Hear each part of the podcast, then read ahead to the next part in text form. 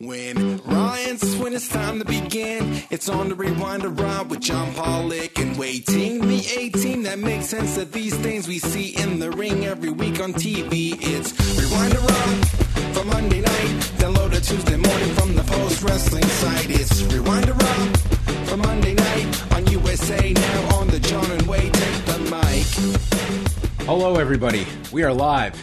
It's Rewind to Raw. I am John Pollock, and joining me tonight, he has found his way back to Canada, back into your lives. He is a refreshed Wai Ting.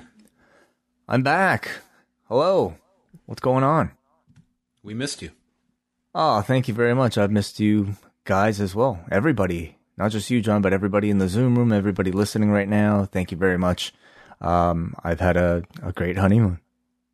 That's great. Did you were you able to turn everything off? Just enjoy uh, a restful week. I would say for the most part, yeah. I mean, you know, like from time to time, I would still check up on seeing what the news was. I mean, I I happen to be away for a really really busy week. You know, the whole landscape. What are you is- talking about? whole landscape has changed. We've got a new champion. I mean, NXT has all sorts of different colors attached to it now. Uh, you know, uh, you know, Dynamite Rampage is two hours now. What the hell? You know, so a lot of stuff has happened. But of course, I want to thank not just you, John, but uh, everybody who chipped in and, and, and filled in for us. So anytime one of us is away, including Andrew Thompson, including John Cena, including Kate from Montreal, uh, including WH Park and Scrump and Stank doing a great job filling in for MCU later. But, you know, all, all of our hosts, I thought, all of our guest hosts did tremendous jobs, like on the particular shows that they would happen to be on. Uh, so much so that I, I can't wait to take my next vacation. Yeah, look at that. The shows Well, will be great. We, we've got a great roster uh, that was all willing to step up and uh, fill your shoes, and they all did a tremendous job. And it was great to chat with a lot of uh, different people over the last week. Uh, but we've got to get way caught up, so we're going to start with SmackDown from Madison Square Garden a week ago Friday. Oh, and, and brother Nate, how could I forget? Of course. Yes, Nate Milton kicked things off the uh, the wayless uh, the wayless week plus. It really was. So, um, what was I going to ask you? How much uh, did you kind of scope out wrestling wise over the past week? Did you go back and watch anything in particular? I know, I know Raw. I'm sh- actually I say that facetiously, but I'm sure you did probably at least catch the ending of Raw. Yeah, I caught all the major moments from the from the various shows. I caught all of Dynamite. Of course, I caught Dark Dark Side of the Ring, which seemed seemed to be you know the biggest talking point from the last week, uh, and really highlights uh, or as much as I can from all the other shows before I got back here. So I, I'm pretty well caught up. All right. Well, we are going to uh, probably be discussing a bit of a dark side of the ring because of uh, some of the news items tonight. But I want to start off with uh, chatting a little bit about what is going on at the site this week. It's it's very very busy of what we have going on. And before I forget, uh, we're gonna have a bunch of people contributing to the site over the next week. It's a it's a crazy weekend. Uh, we are gonna have Lucha Blog covering the CMLL anniversary card. We're going to have Karen Peterson, who has been a guest before with WH Park, doing the Stardom Five Star Grand Prix. Uh, John Pine, your your comrade on Rewind Away recently, doing uh, reviews for GCW Emo Fight on Thursday night. I mean, it feels like uh, 2006. Um, sure, yeah, yeah, I guess. Um, will there be, you know, a lot of sad songs being sung? Will there be like curly, f- fluffy hair? I think I think Marco Stunt is performing at Oh, okay. You ever heard like him perform? I have not. No. Go go watch when he was on the um the wait what was it called? The waiting room with Britt Baker? Was that her segment on Dark? Yes, yes, that's right. Yes. Go go watch it. It will it will blow you away actually. Okay. wow. Amazing. What is what an interesting different idea from GCW. Yes, very, very interesting. So, um, Minoru Suzuki is doing the next night's GCW. I can only hope He's not going to be Suzuki. He's not going to Thursday be night. I mean, we know he's going to be at Arthur Ashe Stadium on Wednesday, and Thursday night, if he shows up at Emo Fight, um, dude, I will. I hope there's a documentary on Minoru Suzuki and his American Vacation because this is turning into just what what an interesting like month that this man is enjoying. This to me probably way more fun than the G1 would be and maybe less taxing too. I only say that maybe because he is doing some hard matches in here. And the travel too, you know, all across country like that. It, it can't be easy for, for a guy his age. But um, if he showed up and did some sort of duet, like if Minoru Suzuki showed up with like bangs and like mascara and just joined in on like whatever Marco Stunt was singing, like that would be a dream come true. Uh, Oh, he does like the punk version of his theme. oh my god, stop, please. This documentary could be the Suzuki International Incident. Oh yeah, yeah. That would, it, it's it's it's a it's a banner uh, month for him. Absolutely. So anyway, lots of reports coming up this weekend. Tuesday, Way and I are back with Rewind Away number 95. We have made it to 95 Way. There was a Windows named after this year. It was such a prominent number. Oh, huge! I believe maybe a Windows that you you you might even still be on. Is that right, John?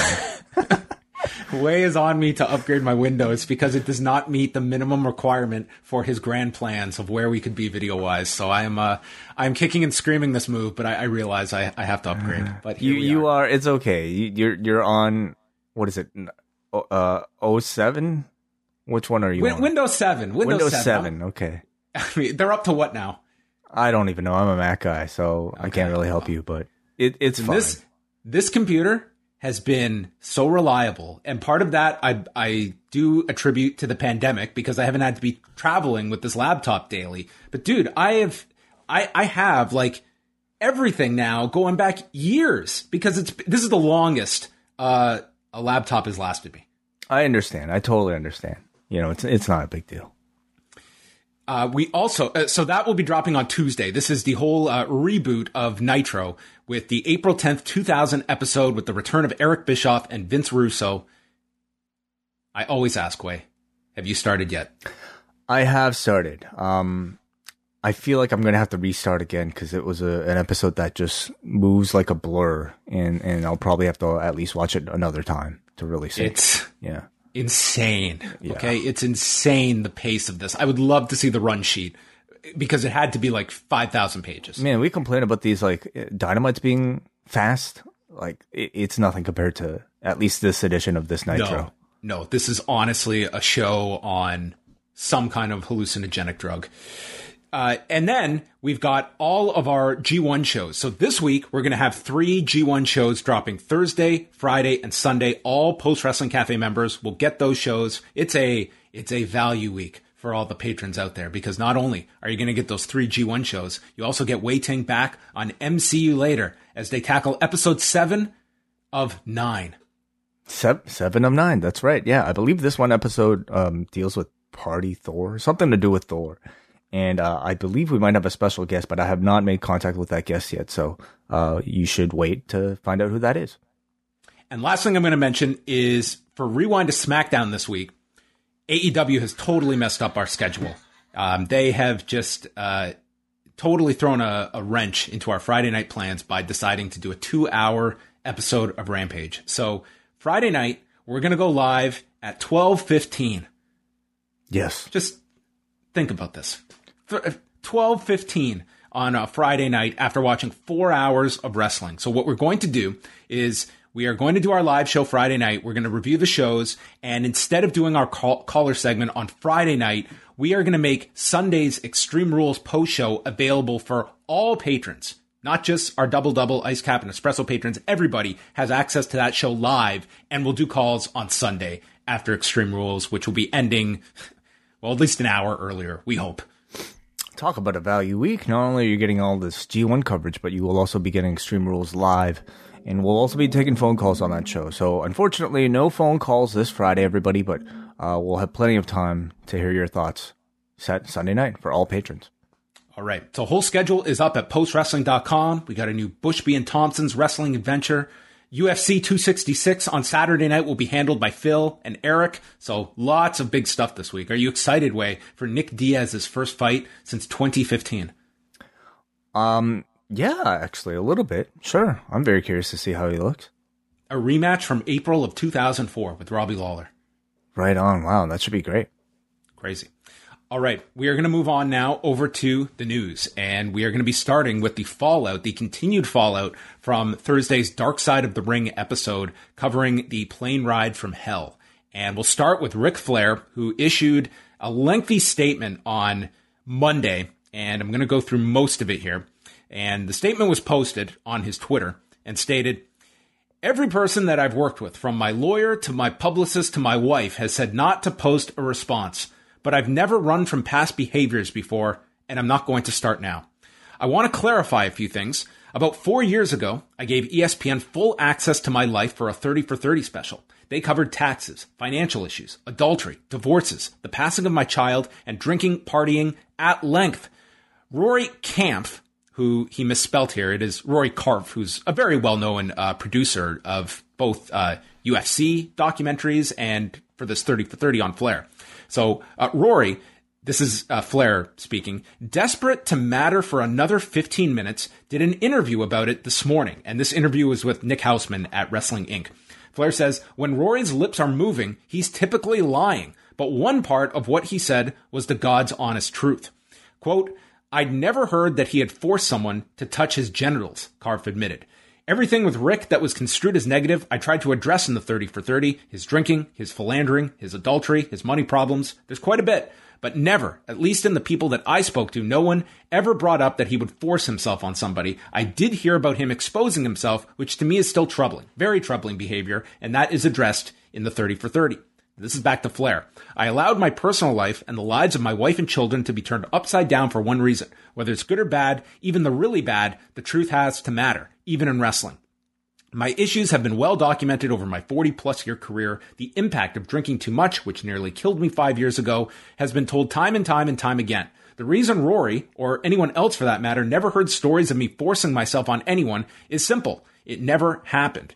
He has also um, added to this statement to Wrestling Inc., um, stating, to clarify, the quote, helicopter, as it was called, is accurate. I wish I could blame it on youth, but it was a case of drinking too much and being inappropriate, and I apologize for that and have countless times over the years. I made some bad decisions during dark periods of my life, and it is something I've spent a significant part of years I was given by the doctors in 2017 trying to make right. I condemn sexual assault in any way, shape, or form. I could and have written books, as have others, that have covered my transgressions. I've made some terrible decisions, but I've never forced myself on anyone in any way, period. And just to um, dovetail that is that tonight, um, at least in terms of WWE and their handling of this fallout, have eliminated uh, Ric Flair's woo from the opening signature of the program. And we are in Canada, so we're obviously not watching the USA Network feed, but I saw from multiple people that the Car Shield ad featuring Ric Flair did air at least once during Raw, which was uh, very surprising after CarShield had, uh, their ad agency had issued a statement to PW Insider stating this ad campaign would be on pause. So, uh, taking all of that, um, Wait, I just wanted to start off with you because we haven't got to hear many of your thoughts about the actual episode itself. Um, it's a pretty loaded question, just overall thoughts on it. But um, just specific, um, th- this is the one that seems to have generated the most uh, fallout, and you know, th- this is one that I mean, very very difficult to watch, but also one that ha- has clearly seen uh, consequences after it in terms of at least for Flair and Tommy Dreamer so far. Yeah, absolutely. I mean, you know, prior to even watching the episode, I think I had heard a, a whole lot of um, discussion coming out of it, um, and watching it, I completely understand um, the discussion. I, I, completely understand the concerns and the criticisms and the controversy, even if you want to call it that. Um, it was a very, you know, for me, like I think, I count me in as like you know one of the people who, when initially when I th- think of the plane ride from hell, I I think of things you know that are or maybe a lot more mischievous in nature and not as horrifying as they ended up being presented in this documentary um, through the account of the victim. Um, you know, something that I mean, you know, was uh, at times kind of portrayed as like, okay, it's just these are employees, uh, you know, uh, of a sort of with with a locker room mentality, having fun. Um, but it's awfully different when you think about you know the the effects that fun to some people might have on other people. Uh, and it's the power of I think this documentary series that continues to shed a spotlight on you know uh, vic- victims of, of things like this, and you you see something like this, and obviously something had to be done. Um, you know, not just of course of of of the people that are being discussed in the documentary, but also of uh, you know Tommy Dreamer's unfortunate comments that were very insensitive given the nature of um, you know the, the rest of the the, the show. Um, it. I, I mean, I think you know whatever has happened between Impact and also Busted Open. I mean, had to occur. It seemed like it. it they were right decisions to me. I, I agree with that. Um, we should read that uh, Tommy Dreamer put out uh, his statement uh, regarding my comments on Dark Side of the Ring. It was never my intention to offend, hurt, or victim shame anyone. I understand my comments were insensitive and could trigger emotions in someone's own personal past. I do not condone sexual misconduct of any kind. I apologize to anyone I offended. From the bottom of my heart, I am so sorry. And on Busted Open Radio, they briefly addressed this on on Friday. Um, they stated it was uh, Dave LaGreca and Mark Henry stating that we did not want to ignore this because that could come off as we are condoning it. Um, a, a th- there was more on Monday's show where it essentially began with, with uh, Dave LaGreca pretty much just taking the floor and explaining.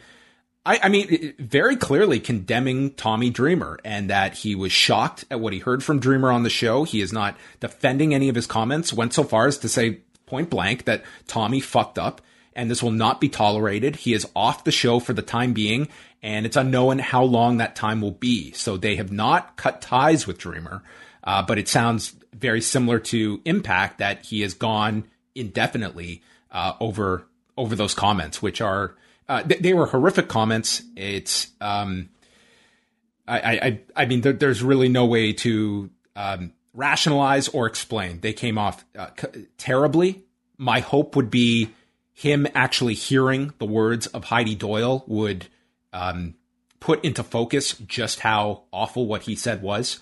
Well, well, that's kind of what I was looking for from him in his apology. And I, I, I mean, I think it's one thing to like, you know, do an interview regarding a subject without hearing the other side um, maybe his whole perspective of it. It's it's completely still indefensible. You know, some of the things that he he managed to say there. But after seeing the episode, I I was at least hoping for a little bit more elaboration on um ex- ex- exactly kind of how his words might have came across. Um, but I also understand wanting to be you know as um brief as possible. Maybe when you are doing a, a Twitter apology such as that. Um, of course, Ric Flair did not say, take that same tact, and um, I kind of feel like he probably should have because that was a weird apology. I mean, it, it's not. It wasn't even an apology. I guess it was more so just a statement. Um, one there was also no mention of Heidi Doyle either. Yeah, and, and, one one like, in which he used that space to um, oddly just talk shit about the Thirty for Thirty documentary, and uh, it was it was bizarre, and and I definitely would say probably came um under um against the the advice of the people that were warning him not to issue that statement. Yeah, I mean, you you can just look at.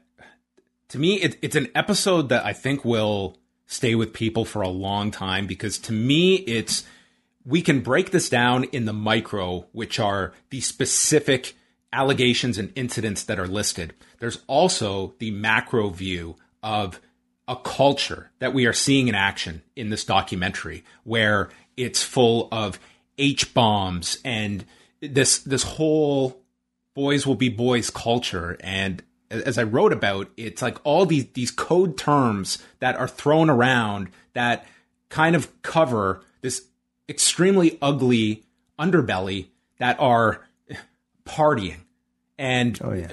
what is going on and I think this is consi- this was like you can just hear like this you hear the the subject matter speaking about this. Like this is relatively normal kind of behavior that is often like done with like comedic effect to it of how hard we party and stuff and stuff getting out of control. And i think that it's just this spotlight and just kind of indicates to you that if you are someone that is watching from the outside, I mean, you're horrified by this. And, and I'm hoping that there's more people now looking at all of this of like what was accepted behavior or just considered, you know, every every day just the cost of doing business was like putting up with this kind of behavior and then moving on.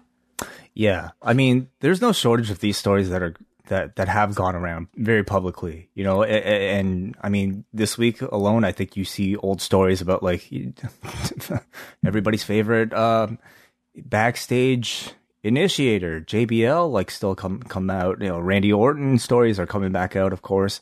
Um, and you know, we know a lot about these stories, but I don't think anybody is putting that under have have put those eh, under the same microscope as what we made today, and that brings into question, you know, like for events that have happened in the past, like what what is appropriate punishment, you know, for for things that have occurred in the past.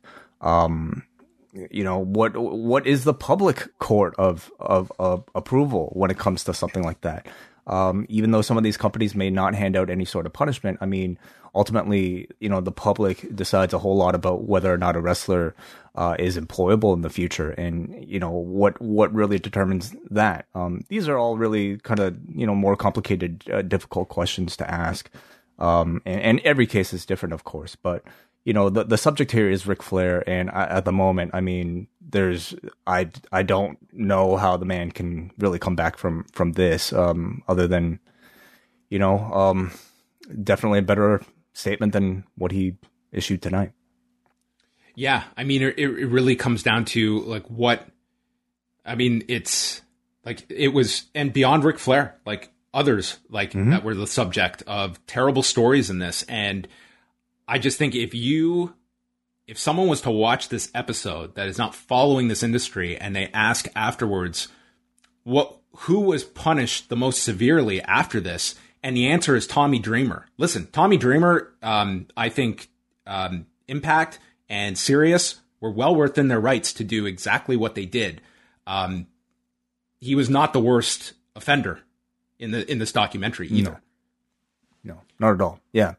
Um, you know, Brock Lesnar is, is another one of those big names, and unfortunately, I I because it's the WWE and because he's uh, I don't know in such a big role uh, as an on-screen character, I have to err on the side of, of um, cynicism and think that not much is going to happen to him. Unfortunately, um, you know, um, what, what any other names from from the from the documentary that you think?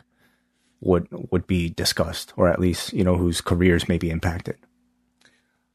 I mean, well, when you look at it, I mean, certainly for for those that are going to go back and look at the lawsuit, I mean, the, the lawsuit paints you know Dustin Rhodes in, in, a very negative light. Now, his allegations were not brought up, nor was the name of the other flight attendant that was part of that 2004 lawsuit with Heidi Doyle. Um, but those are the ones you're looking at. It's like the uh, Scott Hall, his allegations are outlined in the episode as well. Um, mm-hmm. Again, yeah, I, it, it, comes down to the, uh, the, the pressure that any individual or company uh, feels they are um, outside of this. Um, Dustin's case is really interesting because I mean he he's in a very large role right now in AEW. I mean featured pretty prominently, I believe, like on tonight's edition of, of Dark, he was he was featured. Um, QT, yeah and has a big role backstage in that company. And you know, this this is an audience that is very in tune with uh, things like Dark Side of the Ring. How will they react to him the next time he comes out on, on TV? Um, he's also somebody who I think like you know has much more of a com- like a, a real well known comeback story. Who you know I would hope would be a very different person today than he is back then. But that that communication needs to occur between you know the people uh, you know, discussing these stories and and the audience. Um, and you know, it's it's uh, of course like every person has has the right to say, well, like it's personal for me. I don't have to discuss it with the audience. But if you care about your public image, like the communication with the people that you know are are going to be buying your tickets is very important. One um, just other thought I had was you know just actually looking at the, the roster that was on that um, on that particular tour. And one person who is on that plane is Eddie Guerrero, who had been back in the company for a month.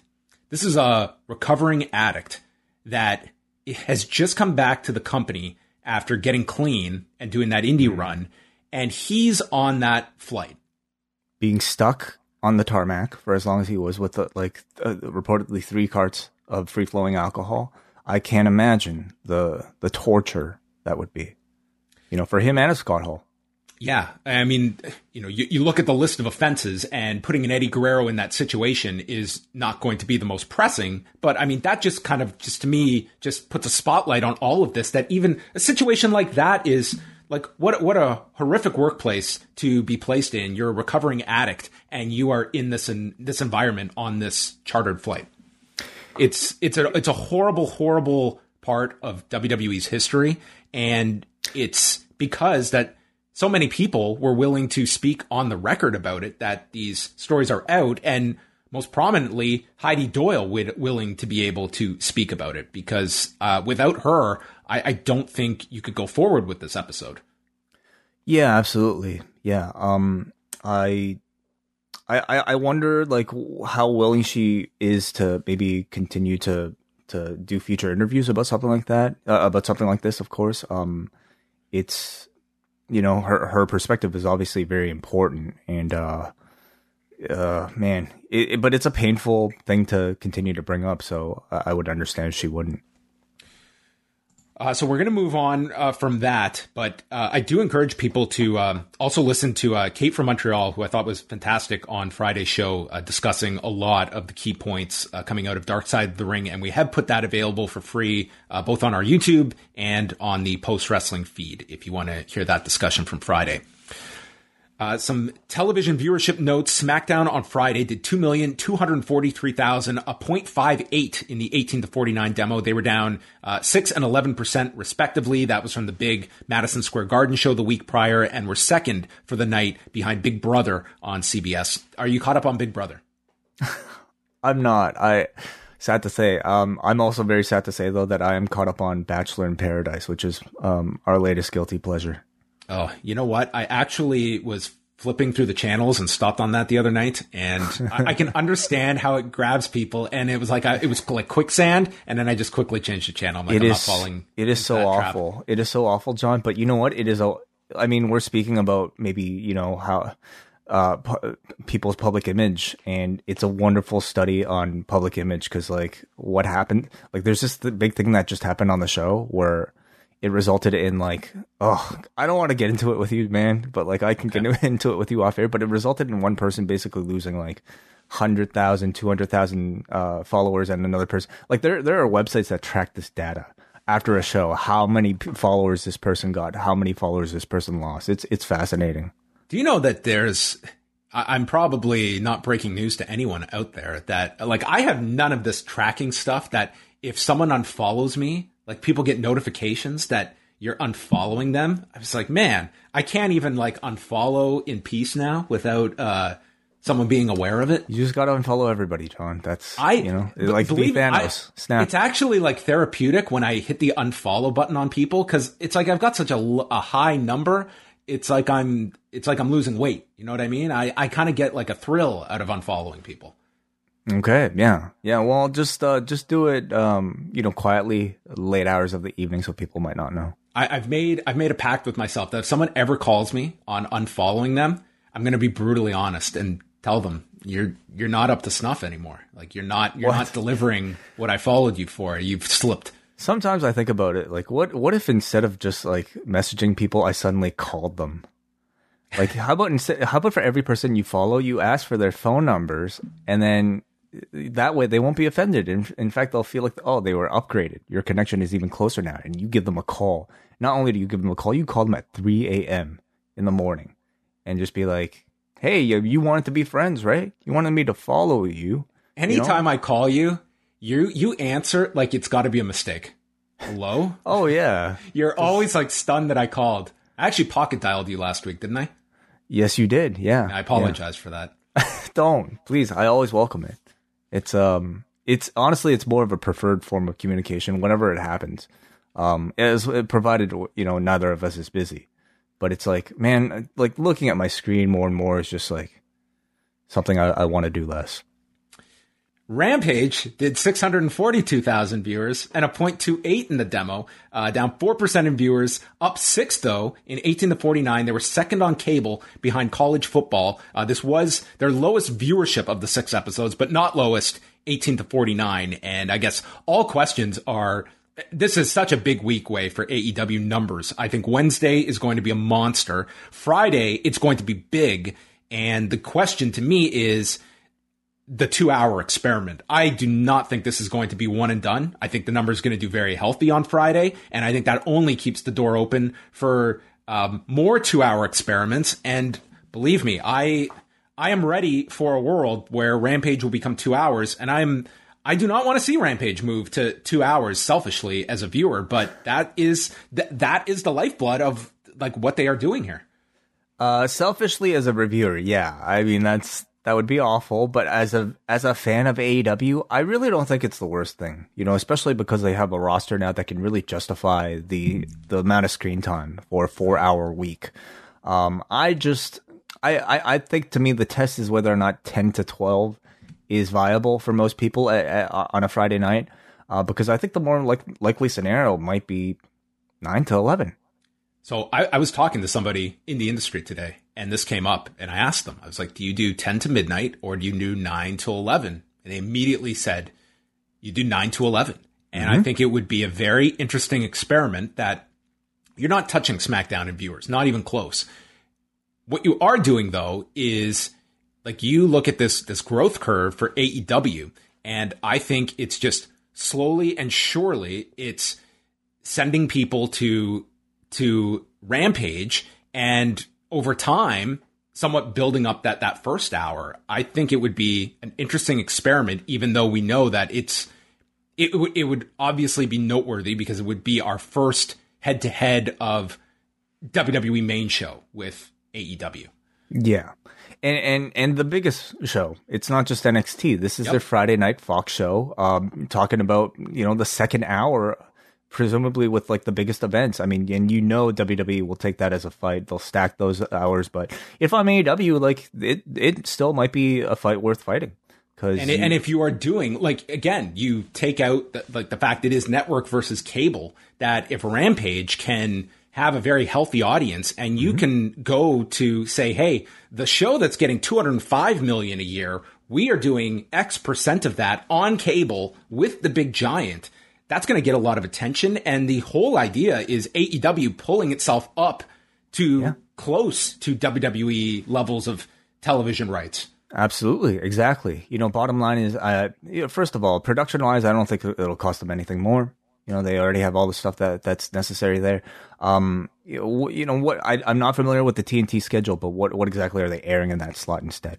You know, well, remember this will be TBS. Sure. Come the new year. Sure, um, even even so, TBS. You know, I I don't know if it would. I please correct me if I'm wrong, but like I'm I'm guessing it's probably not doing as good as Rampage is right now. So even a Rampage going up against Fox, I I think would probably stand a decent chance of of going up against it. And ultimately, is that 10 to 11 hour going to be better or worse with that hour lead in? Uh, speaking of AEW, they made a very well received announcement today that people were very excited about. They are partnering with the Owen Hart Foundation, uh, entering into uh, a relationship that um, states here that they are collaborating to honor the legacy of late wrestler Owen Hart, a beloved figure in the professional wrestling community and beyond. This collaboration includes launching the annual Owen Hart Cup tournament within AEW, which will see the winner receive a cup known as the Owen as well as the production and distribution of unique and original Owen Hart merchandise, including specified retail goods, as well as the upcoming AEW console video game, and incorporates opportunities to develop Owen Hart action figures through AEW's partnership with Jazwares, apparel, posters, and additional collectible merchandise. And it is something where, I mean, Owen Hart has been a figure that uh, Martha Hart was very open about this in her media tour last year around the release of Dark Side of the Ring. That there had been, I thought, a very unfair characterization of Martha Hart as someone that wants Owen Hart's legacy to be um, put under lock and key.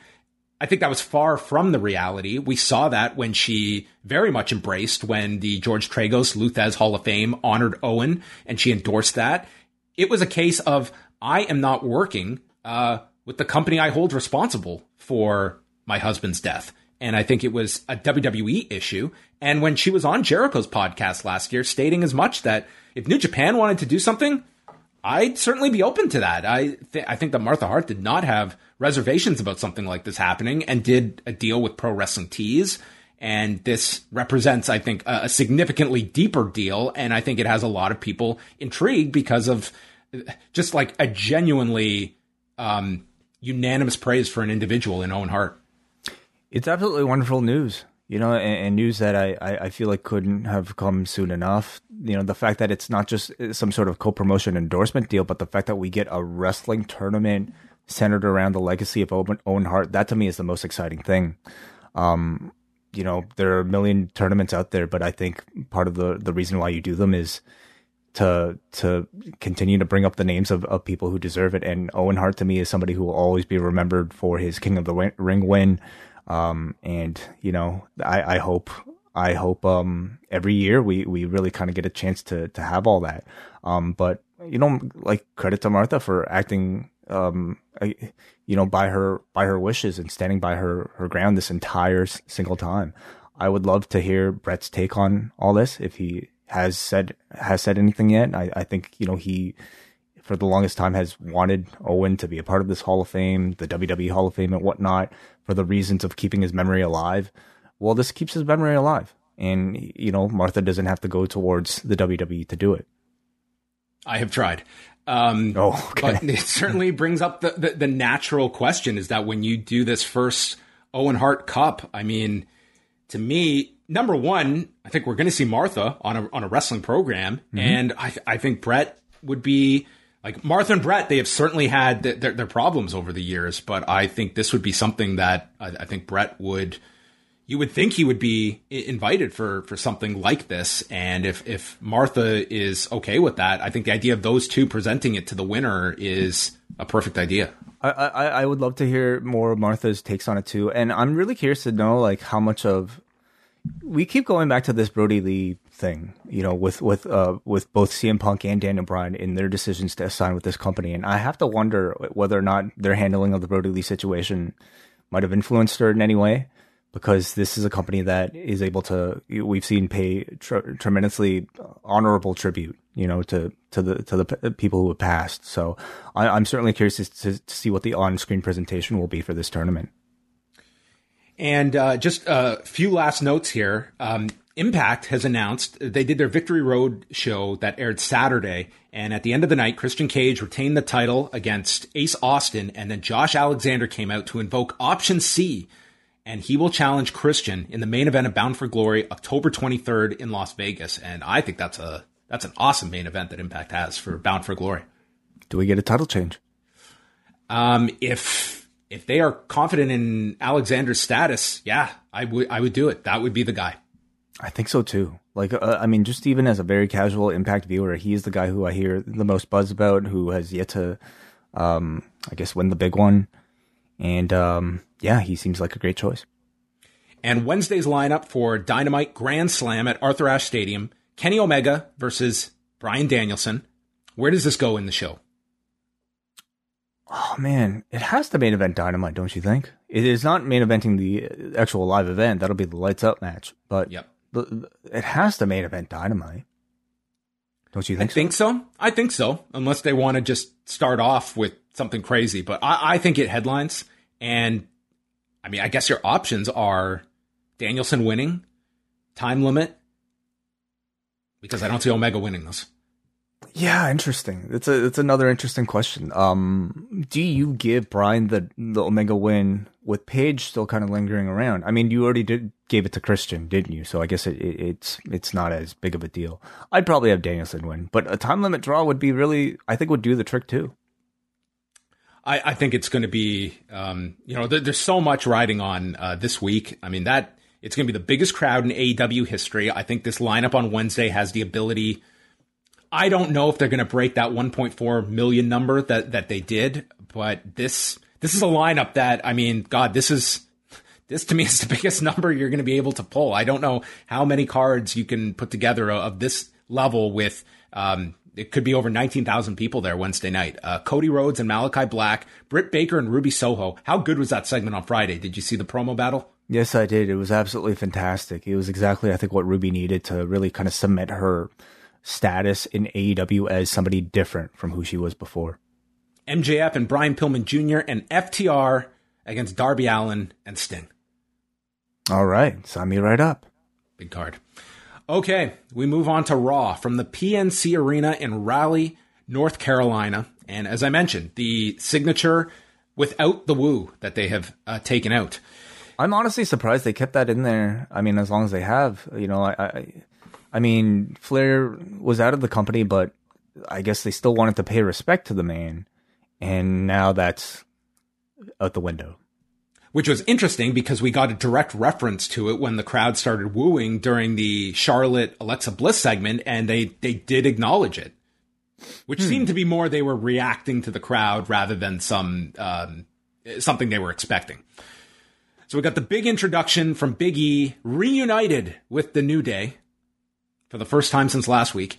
And we got the championship celebration. You deserve it. This man seemed genuinely moved by the you deserve it chants and he thanks all the fans, even the ones that said New Day sucks. He forgives them. He thanks those beneath the heavens and one incredible friend above as the audience starts chanting for Brodie Lee.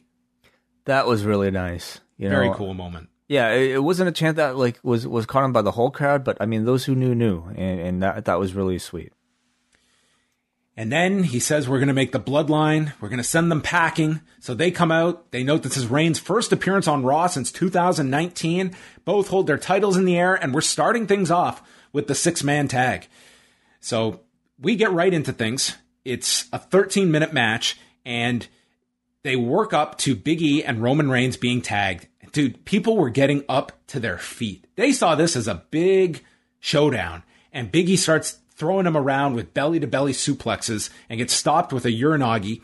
Uh, Superman punch gets caught, another belly to belly. Big ending is stopped. Kingston gets sent over the top onto the Usos.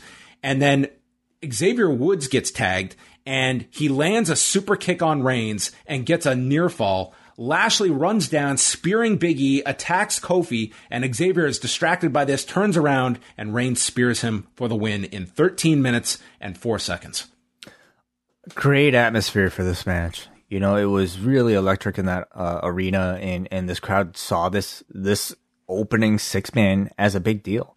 It was for me the biggest takeaway was uh, the, the gauge of this audience's interest in Biggie versus Roman, and as you mentioned, they they were standing for it. You know, oftentimes in WWE, when you have guys win their first championships, it's like you know the the the champions that the company is trying to push versus the champions that the crowd really wants and Biggie is a, a, champion the crowd has wanted for a long, long time. And not not just that, but you know he has a size for it as well, so that when he stands up next to a Roman Reigns, people look at it as a bit of a dream match scenario. Despite the fact that Biggie hasn't necessarily been book, booked all that strong up until this championship win, but the fact that these two are standing toe to toe from each other and this crowd was like salivating for it is a fantastic sign that they are ready to see him as a leading man. So that was very satisfying to see. And, and the match itself, I thought was satisfying enough, you know, for a TV match. Yeah. I mean, if there's one takeaway from the, these last couple of weeks, it seems all the focus is on TV. Extreme mm-hmm. Rules to me was not a huge, um, factor on this show. This did not feel like a go home show. This felt like a, this is the show. It's on it's on TV first, Crown Jewel second, and then Extreme Rules. Yes, that's your uh, that's your chart.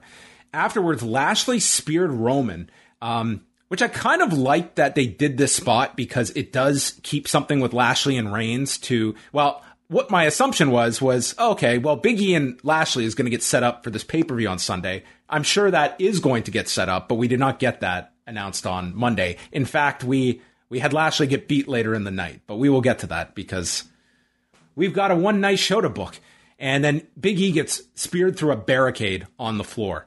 And Lashley complains to Pearce and DeVille about the cash in. He was hurt and he can beat Roman and Big E no problem. MVP, they note, is out indefinitely after an RKO that was so devastating way This RKO sent MVP all the way to Riot Fest in Chicago over the weekend Uh, I- I with Damian Abraham. took a photo with Damian Abraham even. So, um, you know what? Um, you know, music gives you magical healing powers. I think. Yes. Riddle and Orton were in the locker room. Uh, we talked about Spotify playlists. Orton likes the headphones. Riddle sang his theme. Randy's having a match with AJ. This is the best part about Wai. When you miss a week of Raw, they're going to do the match multiple times. So you didn't miss Eva Marie and Doudrop because last week, squash win for Doudrop to run it back. This time, instead of two minutes, they went a minute 19 with a running crossbody by Doudrop after Eva cut a promo on her, um, calling her a mess. And girls like you can never be a woman like me. Well, I probably should have taken this week off too because I have a feeling we're going to see it again next week. Uh, this exact same scenario here. So, you know, I, I, I can, I mean, I, this feud does not, will not feel complete to me until something permanent is put on the line. You know, whether it be Eva Marie stating she'll never face Doudrop again or like, I, Doudrop know. gets to name Eva Marie. ooh, love it. What would she name her? Um, Uh, I don't know, poo drop or I'm sorry. I'm just getting back, everybody. I'm uh, Trademark. suffering, suffering a bit of sunstroke, but I will say, like from the sounds of this, it sounded like the fans- Sunstroke and Doudrop. oh, sunstroke. I love it. Okay, sounds like the fans were reacting well to this. I, I think they they have. I, I think like they're like Doudrop's got like a, a catchy theme that the audience seems to be into, and she is like very good in this role. they want to see her squash Eva Marie. Yeah, and I think they're just going to keep doing this. Like it does seem like Doudrop is benefiting more. Like Eva Marie to me just feels like um, as an in ring performer, there's nothing to do. There's nothing left. Well, I mean, I, I suppose, yeah. After the storyline, I mean, you got a lot of use out of her bullying Doudrop and then having Doudrops, you know, do the series of squashes. But beyond that, I'm sure there there are plenty of stories they can write for her. Then Big E demands Lashley and Reigns. Pearce and DeVille just have to stare there and uh, think about what they're going to do. Then Heyman comes in, and wouldn't you know it, they are making a triple threat for tonight Big E, Roman Reigns, and Bobby Lashley. So, 18 to 49s. You're going to love this main event. You're not going to want to tune in anywhere. This was, uh, what did you think about this matchmaking? It's a it's obviously a really big match. You know, it, it felt like a pay per view caliber match that I thought they were going to maybe even do. Uh, um, I guess on some, one of their upcoming shows. Well, it, uh, if one of them, I guess Roman's taken up for both of them. So what am I thinking even? But it, it's a it's a really big match, and I I think you know given their current patterns for booking TV, it made sense that they were going to give something so big. The question is what they this is where the big matches are going to go. Like for for your non like big pay per views, including like Saudi Arabia, like it's you- you're bulking up the TV. Like this is you you are getting bigger bigger television shows in light of you know this AEW success and to a degree Monday Night Football. Like I think this is very reactionary. But can you tell me the strategy of announcing it midway through the show rather than maybe like the week before? No, I think that's a big issue is that the Bloodline and New Day to people, yeah, that's a great idea of a destination, but you're giving it to us before you've taken us on the journey to get there. And I don't think you're maximizing the match. Like I could tell you right now that um, Bryan Danielson and um, Daniel Garcia, that'd be a fun match. Uh, and you could do it on a two hours notice, or you could like build it up for a couple weeks. and- There has and to be there. some strategy though, because I mean, just like last week, it was like trying to get people to stick around throughout the entire show to watch that Big E cash. and it worked. And it worked. Like they grew throughout the show last week. Now, do you see the same? Like, do you think they're doing the same thing by announcing midway through the show that you're going to get this three way? Like, is there still that? Like, do you get any stickiness from from an announcement midway through the show like this?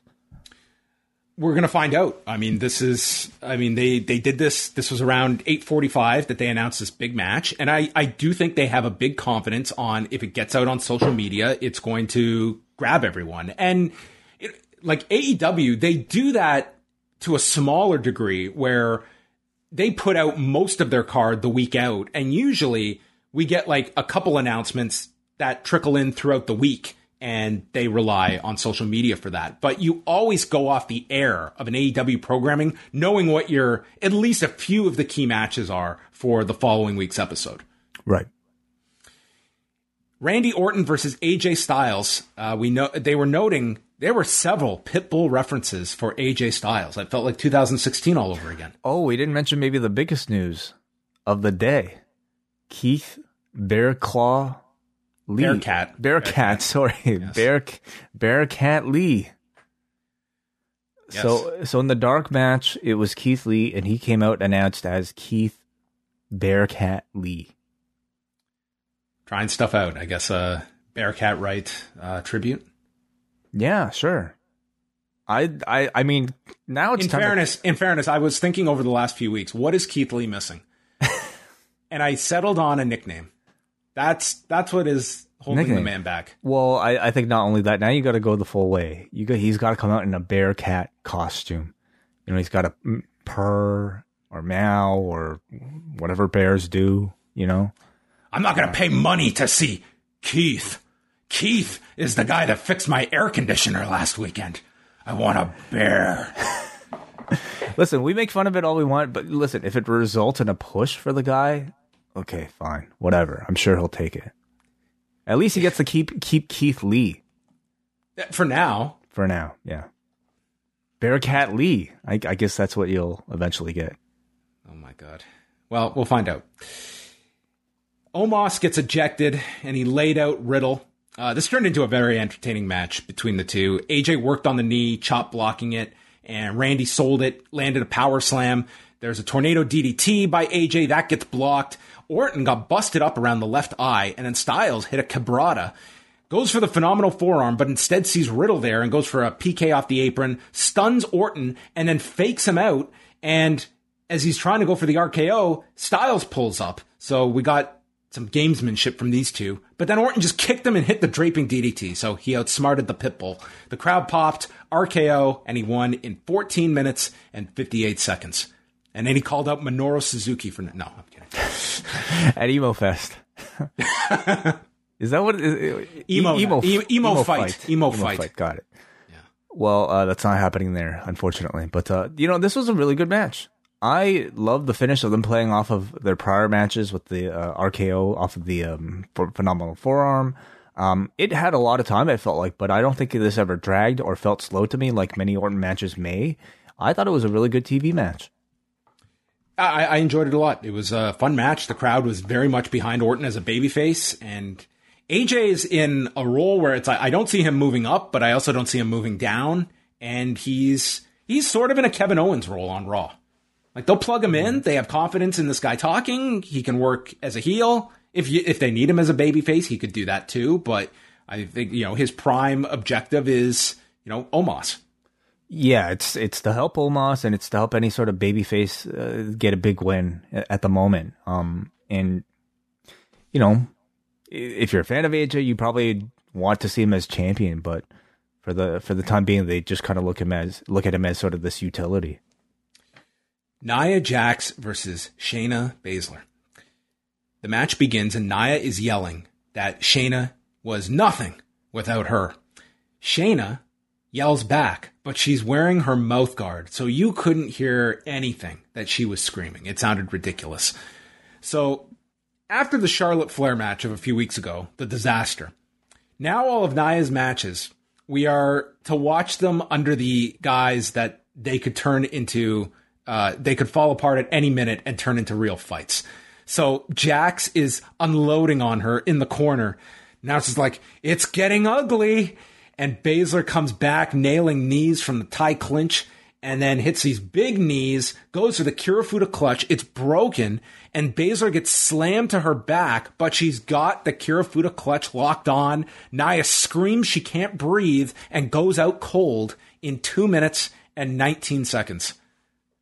I was surprised by this. You know, um, first of all, I I thought the match was was actually compelling. Surprisingly, you know, it, despite how brief it was, I thought it told a good story. Brief Nia- was the reason this this worked really well. And it was a surprising end too, because I think if you were to envision uh, a two minute dominant win, uh, you'd be expecting it to go the other way. And this seemed, uh, I mean, this was one of Shayna's more uh, like notable presentations on Raw. Absolutely. You know, it started off like with Nia basically like asserting that, hey, I was the leader of the team. I was the dominant one. I was carrying you. And she established herself as such. But then Shayna gets pissed off and you realize Shayna's been the one that's been holding back. And she just destroys Nia here. And I was really surprised by that booking because like throughout all their tag team matches, I mean, Shayna was the one that was taking all the falls. So here, seeing her booked as strong as as as uh, she was, beating Nia Jack, somebody who they protected really well in the past, was surprising to me. It tells me that they're going to p- go ahead with with Shayna as a dominant threat. At least I hope. But then the post match has me like really kind of like wondering what the babyface heel dynamics were. So why don't you take us through that, John? Well, I just wanted to state that this match felt like it was mapped out of UFC 1 or something, where you had like the person that actually had some experience with Shayna playing Royce, and then Nia Jax is like the fighter that got some like magazine cred and is coming in. She's a she's an expert in back backyard jujitsu threats. Yeah, It's a it's a modern art that uh, no one has ever heard of, but she's a an expert in it with 500 victories to her name, and she just gets rampaged by the person with some actual martial arts skill in Baszler here, and it's a quick, fun fight that just ends in two minutes. it was realistic. Like I, I, I like to believe in a real fight. The person with the MM, like with the veteran MMA background in Shayna Baszler would actually be able to do this to uh, Anaya Jax. So I found it very satisfying. And Baszler continues the attack, kicks out Nia's arm, and puts her hand into the side of the steps and kicks it. Jax is selling her wrist, and then she turns the elbow onto the steps and she hesitates. It's like she's conflicted to doing this, but she commits to it, stomps the elbow. Nia Jax, I'm going to say, was fantastic. She was screeching like her arm was shattered. And Baszler, they have the look that she does feel remorse, but this was necessary. I actually was very impressed with this segment because I thought this would be just awful. And I thought they actually did something much more compelling and something with Shayna Baszler that I'm sure I will be laughing at myself in four weeks when we look at where Shayna Baszler is. But tonight, I was optimistic that this seemed like a real uh, push for Shayna Baszler coming out.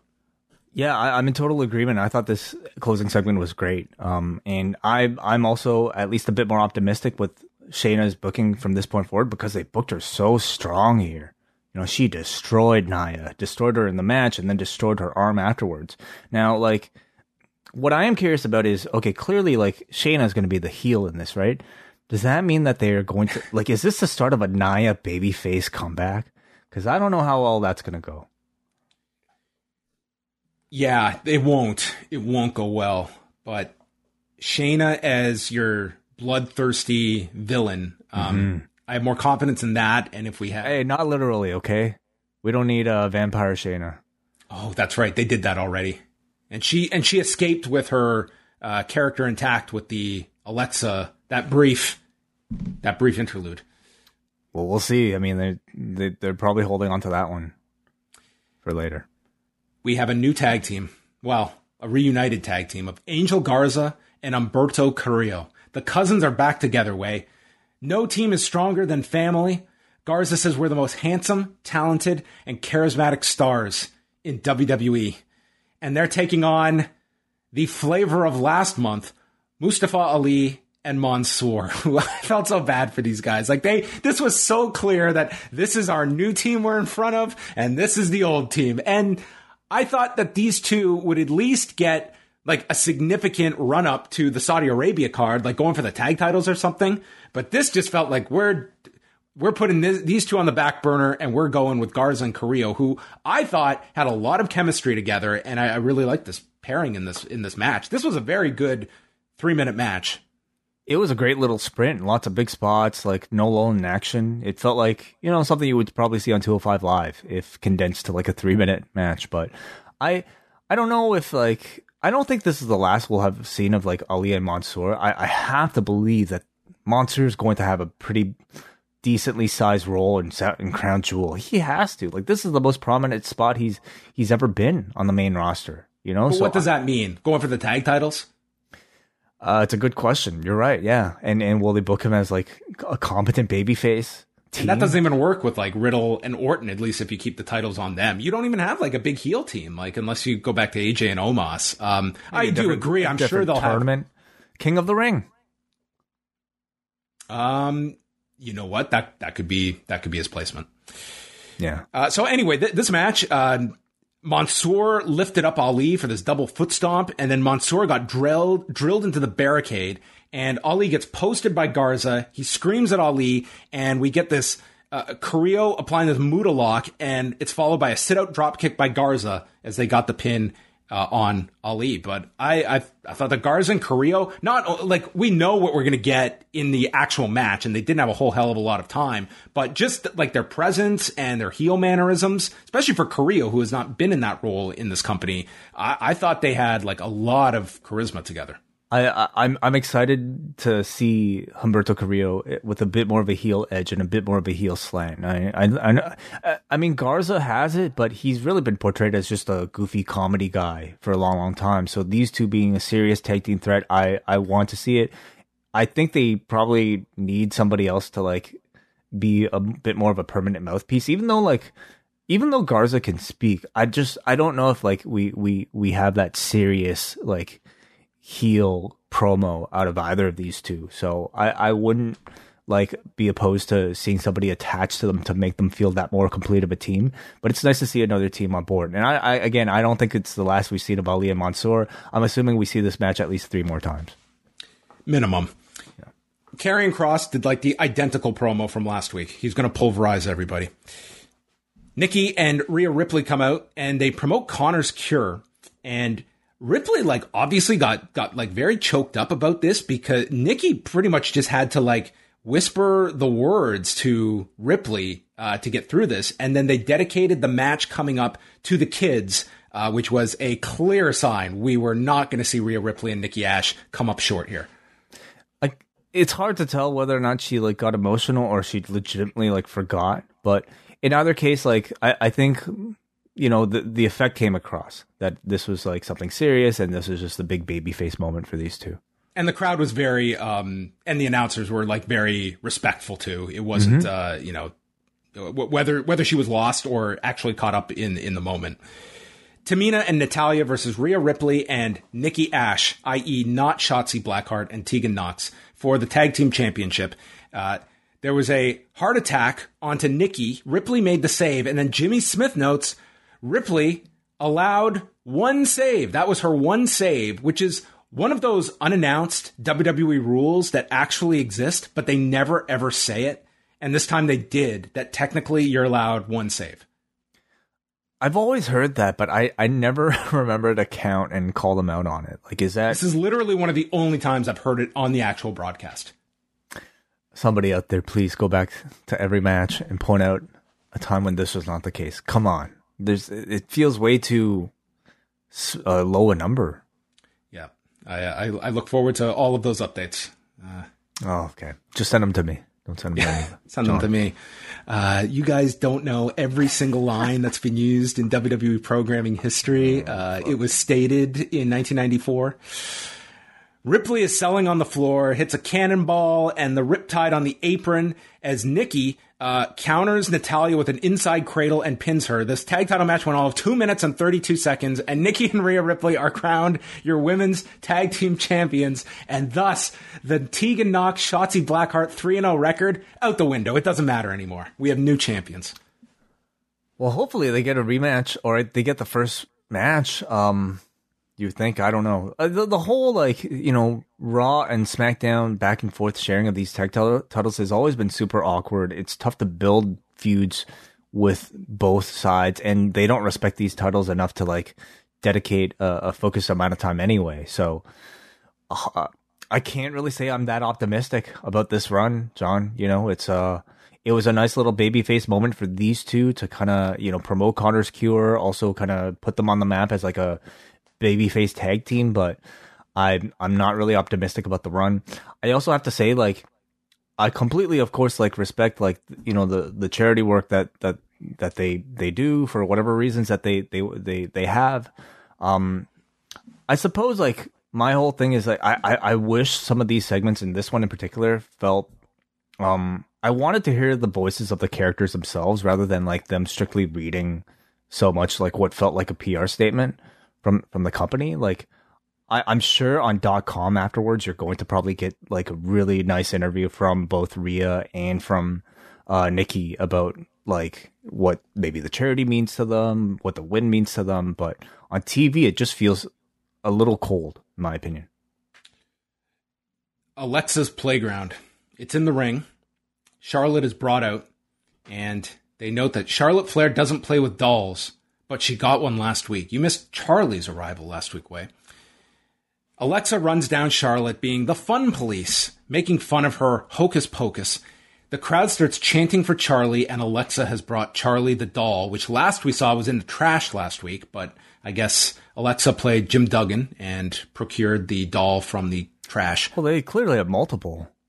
They're selling them on the shop, right? Are they all Charlie though? The the actual soul of Charlie is uh, part of all they, of these dolls. I mean, well, they established today that you can rip the doll, but I'm I'm sure Charlie will still return. Flair wants the old Alexa Bliss. All of this is a pathetic front for how fragile and delicate you are. Alexa, you are broken, and you hide behind this playground, the dolls, and that nasty black lipstick. This doll is more popular than you.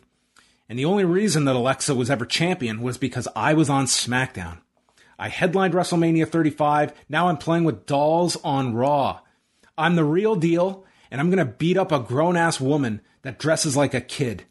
It's a desperate cry for help, Alexa, and I will beat the sense back into you. So Charlotte uh, then gets the response from Alexa, who says, You may have won the most titles here. You've also lost the most titles. And who is Charlotte Flair without a title? Even she doesn't know the answer to that question. What would you say to these people without a title? And they all start wooing, and Alexa says, That's not even originally hers. So Charlotte fires back, Let's not talk about originality, okay? Mm-hmm. Great. If line. that was just off the cuff, that, that was very fast Excellent. On, on, on both of their feet, really, to react to the woos and then the line from Alexa to Charlotte. Yes, absolutely because I do not think they were drawing any attention to Woo's or Ric Flair's on purpose tonight. Uh, she hands her the doll, or said, I gave you the doll because even a self centered bitch deserves happiness. And I don't need titles to stay relevant. And at Extreme Rules, you will call me champ. Flair says that Bliss will never find out who she is without the title because she's never losing it. I disagree. And they get into a big fight. And at the end, Flair takes Charlie and rips its head off, goes for Lily, but Alexa Bliss saves Lily's life. Yes, that is right. The meat of this, I, I thought like they did a very good job with some of their promos in here, and I give them some credit because they had to maneuver around all this doll bullshit that it's almost impossible to do a serious. This was like watching Britt Baker and Ruby Soho do what they did, but you have to work in these fake dolls, and one of you is a child. Um, we have to fix, put in all that bullshit on top of it. I, yeah, uh, I I don't disagree there, but I also think that there there there is like a, a method to to the dolls. Like they they get a good reaction they, when you listen to this audience. I mean, this audience was cheering for Charlie, and they likely sell a, a good amount of these uh, on .com, and you know it's it's a level of I think color to the story that satisfies this particular audience that I think maybe an AEW audience would uh, would would be for them it would be a turnoff. But this was ninety percent of the times I hate these Alexa Bliss segments. I hate these like Alexa's playground segments. They're pointless. They're not creative at all. They're inauthentic. This totally caught me by surprise because Charlotte came in, I thought, with a great amount of uh, heat, with a great amount of like uh, uh, great lines. And when she asked for the old Alexa, I actually think you got some of it here because this was not just Alexa Bliss playing character. This was Alexa Bliss. Well, this was more of the a Alexa more grounded version, which I think is where that's where you can That's make what this Charlotte was character asking for. work. Exactly. Yeah. This was the Alexa Bliss of, of old using great logic simply to cut down her opponent. And it was good back and forth between her and Charlotte, both of them like with pretty scathing lines. Um, like Alexa digging pretty deep, talking about what the title means to Charlotte and that it, it in fact, her without the title, uh, is somehow related to her insecurity. Like that's the level of, of, I think, thought that I haven't seen from these sort of Alexa promos in a long, long time since she's developed this character. So it turned into like really good go go home promo segment. And I thought the physicality on top of it all, even with the doll, was was actually really good. My my trepidation is seeing this doll's head ripped off and what what the consequence of that is going to be. And I just could not leave this segment without that nightmare. Also worth noting is that the pay per view Sunday is in Alexa's hometown. On top of that, so I mean that should guarantee a defeat. It's just a question of whether she's humiliated on top of it. Well, what method, you know, with with this doll's head falling off? Maybe maybe she's gonna get like a. It's gonna look like Al Snow with head, and all the fans are gonna be waving lilies in the crowd. I think I think uh Charlotte mid match should start should start like coughing up like cotton. dude like you say that and i i hesitate to even laugh because uh god we're certainly gonna get a wink i think close up wink Oh, wink from the doll, like the cutaway. oh like this is building to a mixed tag what I suppose that would technically be mixed. Yeah, a human being and a doll. Yes. drake maverick is running operation 24-7 with R-Truth tozawa and gulak their grand plan is to capture reggie with a net so they send out drew to bore him with one of your stories Reggie gets out of the way, so the net falls on Gulak. Reggie then leaps over all the equipment and this uh, photo backdrop and escapes the operation. So now even Drake coming in is completely incompetent as a planner. Like he was supposed to be there sort of like the the person to actually finally round this group up into like a successful team, but even he is totally like his plan was terrible. It was a bad plan. It didn't work. They plugged The Miz on Dancing with the Stars, which is interesting just because, number one, it's on a different network and it's head to head with Raw, but they want this guy to win and they sent people to vote and literally said, vote for him over and over and over. You actually, I looked at this, you can vote up to 10 times which kind of throws out the purpose of the voting system. Did you vote today? Not for the Miz. Did not vote. Sadly, I, I don't think I've ever seen a um, Dancing with the Stars, but um, I believe Nikki Nikki Bella's husband is still on the show. So That's right. He was on too. So That'll anyway, the. Miz. Uh, it, it was, it's just interesting because we have seen. Um, I remember when Stacy Keibler was on Dancing with the Stars, and they never promoted it. And you're also talking about a time when they are very uh, concerned, I think, about their numbers. But you know, Miz is obviously they they want to promote this. Well, him doing well on show ultimately is going to be really good for WWE because he is somebody who I don't necessarily see leaving this company, unlike maybe a, a Stacy Keibler or even a Nikki Bella. Like I, am pretty sure the Miz is going to come back, so uh, it, it's promotion for the company. Yeah, they they also, unless I misheard, they also did not tell you to go watch this. They just told you to go vote. so Sure, yeah. they're going to draw the line somewhere. Sheamus and Jeff Hardy. Uh, it took me the first three minutes of this match to realize that uh, Damian Priest is the champion and not Sheamus, and I should have known that. Uh, Damian Priest is on commentary, so if Jeff Hardy wins, it's a triple threat on Sunday. This after he lost the title match last week, so that makes sense. Hardy did a poetry in motion off the steps and gets caught and dropped on the apron. Sheamus loses, he takes off his face mask, and then the dude's nose gets busted up. I didn't notice that. Oh yeah, he had a blood? bleeding nose. Yeah, Oh, wow. blood. Poor this guy. guy can't Well- catch a break. Actually, he literally can catch a break and Mm-hmm. has subsequent damage. Twist of Fate gets countered with a flying knee, and then Hardy ducks a brogue kick, hits a Twist of Fate, the Swanton lands on the knees, and as Sheamus lifts them for the white noise, it's countered with a sunset roll up in 9 minutes and 4 seconds. So we've got Damian Priest, Sheamus, and Hardy on Sunday. Sheamus and Priest got into a big fight with Priest driven into the post and then Priest clotheslining him to the floor. Jeff Hardy just vanished after this match. It was as though we, the whole post match was about building this is a singles match, but we've got Hardy inserted in the mix on Sunday because I guess they want a second babyface. Okay. Dude, I have no idea, man. It's he's like, off that carry. He's coming off that Karrion Kross momentum. I guess so. Uh, maybe they just wanted to freshen up this match, you know? Like, you've seen this guy against this guy, and you've seen this guy against this guy, but you've never seen all three together. Uh, at not? least, at least not not recently.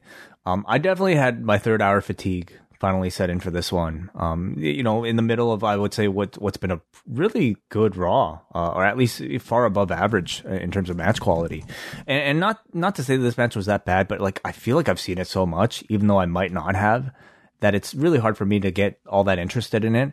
Um, the match at the pay per view, I can't say is all that enticing, but of course the quality could be good. And ultimately, we're just here to like continue to rack up wins for Damian Priest, aren't we?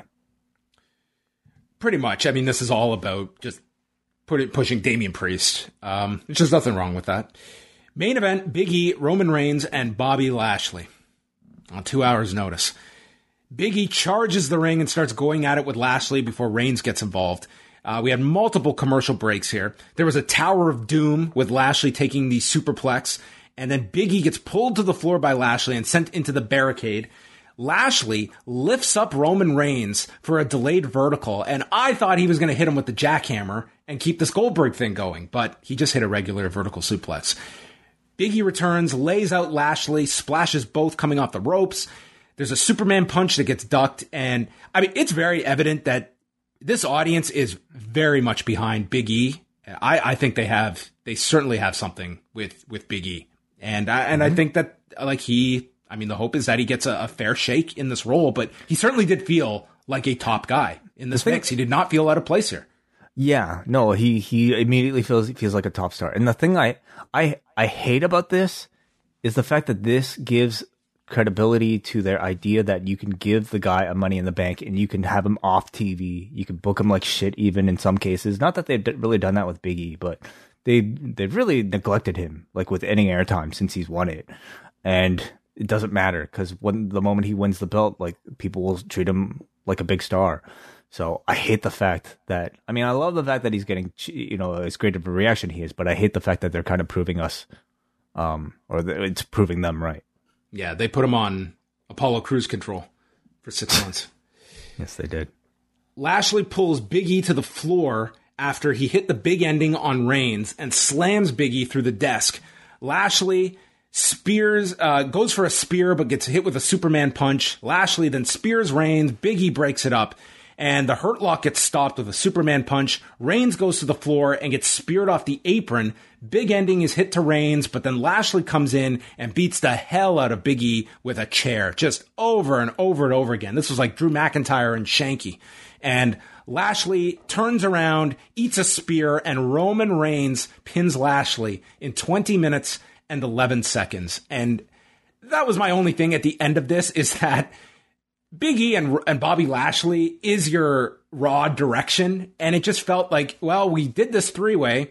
We've got to end it with, with a finish. And I, I just didn't want to see Lashley have to eat a pinfall here, but I, I didn't I didn't want to see who- any of these three. Exactly. Who would you have had lose? Well, you that know? that to me is in a bucket here. Is like we want this match because of the appeal of doing it. Uh, we don't want to necessarily beat anyone, but they ultimately did pick one. Like there was no great option here of beating any of these guys, unless you could argue like Big E pinning Lashley. I mean, they probably want to save that for the singles rematch. Yeah, I think so too. I think I think given the circumstances, I give them credit for the fact that they actually delivered us a finish here. You know, because I, I was actually like probably like eighty percent expecting this to be thrown out somehow with no conclusive ending. But the fact that we actually had a finish here, I think it needed to be Lashley to be the one to take the pinfall because it shouldn't have been either of your champions. I thought this was an excellent main event. You know, I would call it like like a a, a WWE pay per view caliber main event, if that that means anything these days. I thought it was really well booked. It made it made Big E not only look like he belonged with these two, but it made him look almost dominant in some cases against these two monster heels. He was given sort of like the the the the the the credible win, if not for Bobby Lashley coming in with the steel chair and ruining it for him. Uh, the pace was very entertaining, a lot of big significant significant spots, and I thought it retained everybody's value like pretty well, leading to you know whatever matches and programs they have in the future. Yeah, I, I thought that tonight did a very good job of trying to present Biggie. Um, it, it was tough because like your first Raw. Uh, both shows, because he was on SmackDown as well. Both shows coming out of this, he's on the show with what everyone will agree is the prime champion in the company. So it becomes very difficult that you're already casting him alongside Reigns. But I, I think in both shows they they did a very good job of making the making Biggie feel close to an equal to Roman Reigns. It wasn't like mm. Reigns beat Biggie here, which would have been just completely stupid.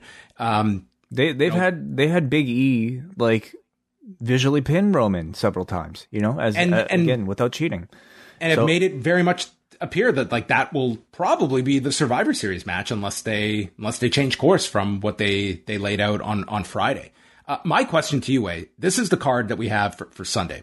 Um, they have made the Roman Reigns Finn Balor match, the Demon King Finn Balor, an Extreme Rules match. Alexa and Charlotte, Damian Priest, Sheamus, and Jeff Hardy, Becky and Bianca Belair, the Usos against the Street Profits, and Liv Morgan versus Carmella. So you have six matches probably they'll add something. Do you just hold off on Big E and Lashley and just do it on TV? If that's so important now, let's save that for like, is anyone watching the show on top of it that isn't already with this lineup? Your hmm. priority appears to be your TV. Save that match and build it up for a week. Or yeah. announce it midway through Raw next week and do it at the end of the show they could do that, or they could do you know any number of rematches from Extreme Rules, which which is a possibility as well. But I I, I think I, I would prefer that. You know, I I think you might upset some people who might say, well, how could you not put Biggie on the pay per view? But the pay per views aren't to me big deals anymore. To me, like this Raw. feels like a a nothing show on Sunday. This is our yeah. our monthly obligation, and I mean, I think Reigns and Finn, it's going to be a great match, but there's I think there's no suspense there, and it's I, I think Becky and Bianca is, is, a pretty you know decent like pretty hyped match. Out Outdo SummerSlam, yeah, yeah. Um, we'll see what happens with this like Alexa Charlotte craziness. Um but beyond that, it's like, yeah, I, I, can't really say I'm that attracted to much else here. I, I, I would actually say Bianca and, and Becky should be the main event. I think they'll end with the Extreme Rules match, but oh, okay. um, yeah, it, a, it, could be quite the make it. You could also like WWE is not averse to putting like they do the big first match and the big last match, and you could go either way if you wanted. That's the only Extreme Rules match. Like that's the only stipulation. that's the only match with a stipulation on Extreme Rules is as of now is Reigns and Balor. All I mean, right. they did they did do the chair with Lashley tonight. So I mean, you could do. I just think Biggie and Lashley, like you could throw it on this pay per view and you make it a hardcore match or another extreme. Why why why just do that, John? When you can do both. You could put it on this show. You could put it on TV. You could put it on SmackDown. You put it. On Well, here's the week. other thing: is that you put that on Sunday, and what what title match are you going on with last? It's probably not Big E. Like, why put Big E in that position where we're telling you it's it's not the important title match? Well, more is more. You just want to like put everybody on every show. That's all I'm getting at. Way is I want a two hour pay per view on Sunday. That's what I'm really trying to get at. I do too. I do too. That was Raw. Um, I'm with you. I thought like this was a a pretty pretty good episode good of, Raw. of Raw. It was a good Raw. I'm, I'm gonna take the pretty off of it. I thought it was like I thought the wrestling was good. Yes, it was still three hours. You're gonna have to get past that. Um, but if you actually, I, I haven't got over it yet that the show is three hours. I'm I'm not there yet. Maybe maybe Fair. when it's been a decade next year, maybe that's when I will officially embrace. Is it next year? 2000? Yeah, ne- dude, no next, way. next summer it will be 10 years of God. three hour Raws. I got to count the gray hairs on my head that I've developed in that time because um, I, I, definitely owe it to some of these third hours. But it was a good edition of Raw. I thought with like pretty consistent, like good quality wrestling, good promo segment, surprisingly between Charlotte and Alexa um, you know, a pretty like big main event that you got on TV. So I, I actually would have would say that I enjoyed the show. The real reason everyone is so happy, well, at least I'm going to say personally, selfishly, the reason I'm most happy Wai is back. He knows how to work the poll system. Dude, this thing, I, I couldn't. Okay, I was just getting angry. Oh man, I felt bad because like yeah, it's a bit weird. You got to like go to. I'll show you off air. You got to go to I- build poll and then like click the little gear icon. It's it's stupid. Yeah, we didn't get along, me and the polls. 6.27 out of 10, which is, I cannot recall the last time Raw was so high, but it could have been higher last week. People won't know because of my handling of the poll system. So it could have been higher last week, but we were throwing that one out. Why don't you start us off? This will get you right back in the swing Oh of things. Jesus. Okay. Well, we have to start with uh with my with my Scrabble with my words with friend friend Brandon Oh from goodness. New Jersey. We've got like a probably like a, a giant streak going, and I I um he's fun to play with because he doesn't try at all. So like I'm I'm on like a Goldberg run against uh, Brandon with New, from New Jersey right now with words with friends. But he says, "Gentlemen, good evening." John, good evening, and Wai, welcome back from excursion. I hope you are well. Oh God, Espero que I, I'm not even gonna try. He he wrote something in Spanish. Raw was a fun show. The six man before football was fun, and the main event was very interesting stuff. I wonder what's next. Meanderings. John and Wai are Charlotte and Alexa Bliss having a Mercy's p- playground match? Marcy's playground. Marcy's playground match at Extreme Rules. Would you like me to sing the song? I was told I had the voice of a generation. The last thing I ever want to hear Brandon sing is Sex and Candy. So no. So what's a Mar? Oh, like an Alexa's playground, Marcy's playground. Gotcha. That was a great song. John away when Charlotte ripped the head off of Alexa dolls. What if cocaine came out of the head? And, uh, hmm. John and Wai, I know Rampage does what it does, but don't you think 33 minutes of Matt Hardy is a little much? And also, I get it with, um, I think he means he says Kia del Sol. I Probably think he means. his car. Oh, okay, got it. And is he, that was a Kia. I don't think so. Okay, uh, what I'm trying to say is, okay, wow, Okay, Brandon, I'm I'm sorry. I, I got to be honest with Brandon. Okay, some are hits and some are misses. Yeah, This one, I- um, Marcy's playground that was okay. Um, you totally whiffed on the the Charlotte Alexa cocaine joke, and the end was just you, you're better than this, brand. you gotta you gotta at least save those for for for the later portion. You can't start off our feedback with with that. Bra- Brandon's not a Monday night guy. No, Doesn't usually pop up on these ones. Carl from Calgary.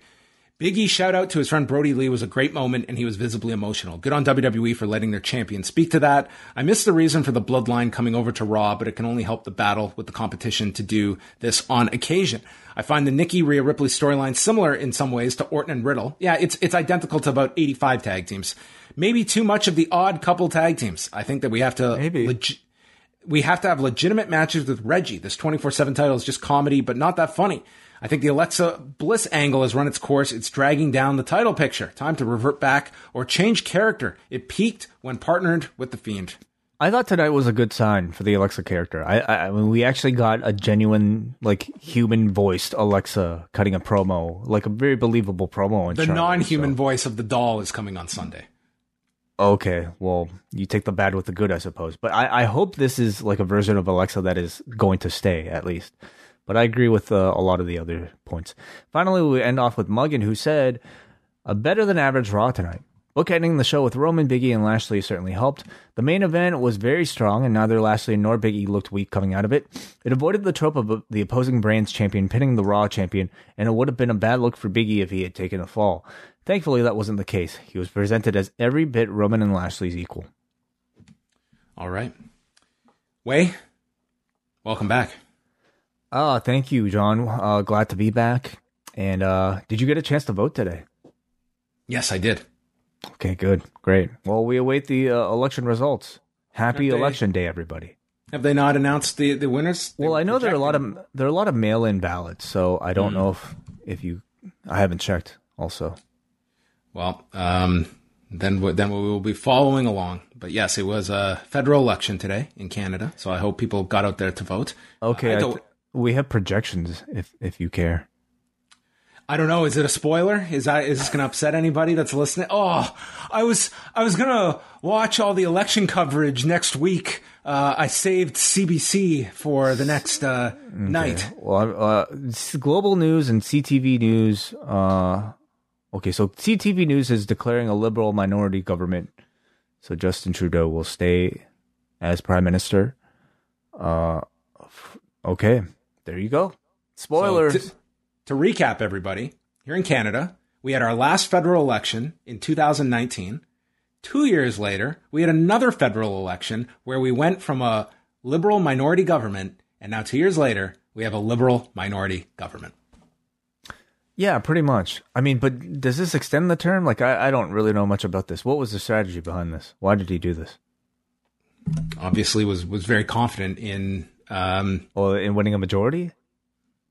Didn't work out so well, I guess. Doesn't matter. It, it, we'll do another election in a year, maybe six months. Why not?